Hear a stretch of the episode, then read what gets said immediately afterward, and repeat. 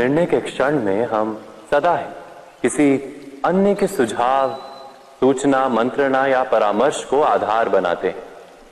और हमारे भविष्य का आधार हमारे आज दिए गए निर्णय के ऊपर होता है। तो क्या हमारा भविष्य किसी अन्य के परामर्श, किसी अन्य के सुझाव का फल है? क्या हमारा संपूर्ण जीवन किसी अन्य की बुद्धि का परिणाम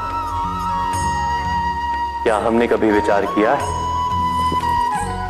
सबका अनुभव है कि भिन्न भिन्न लोग एक ही स्थिति में भिन्न भिन्न परामर्श देते हैं।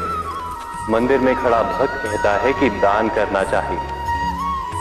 और चोर कहता है, यदि अवसर मिले तो इस मूर्ति के श्रृंगार चुरा धर्म से भरा हृदय धर्ममय सुझाव देता है। और अधर्म से भरा हृदय अधर्म का परामर्श देता है। धर्म में सुझाव का स्वीकार ही मनुष्य को सुख की ओर ले जाता है।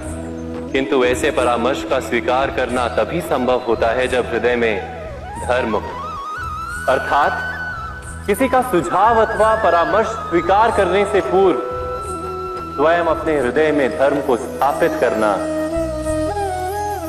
क्या आवश्यक नहीं? स्वयं विचार कीजिए।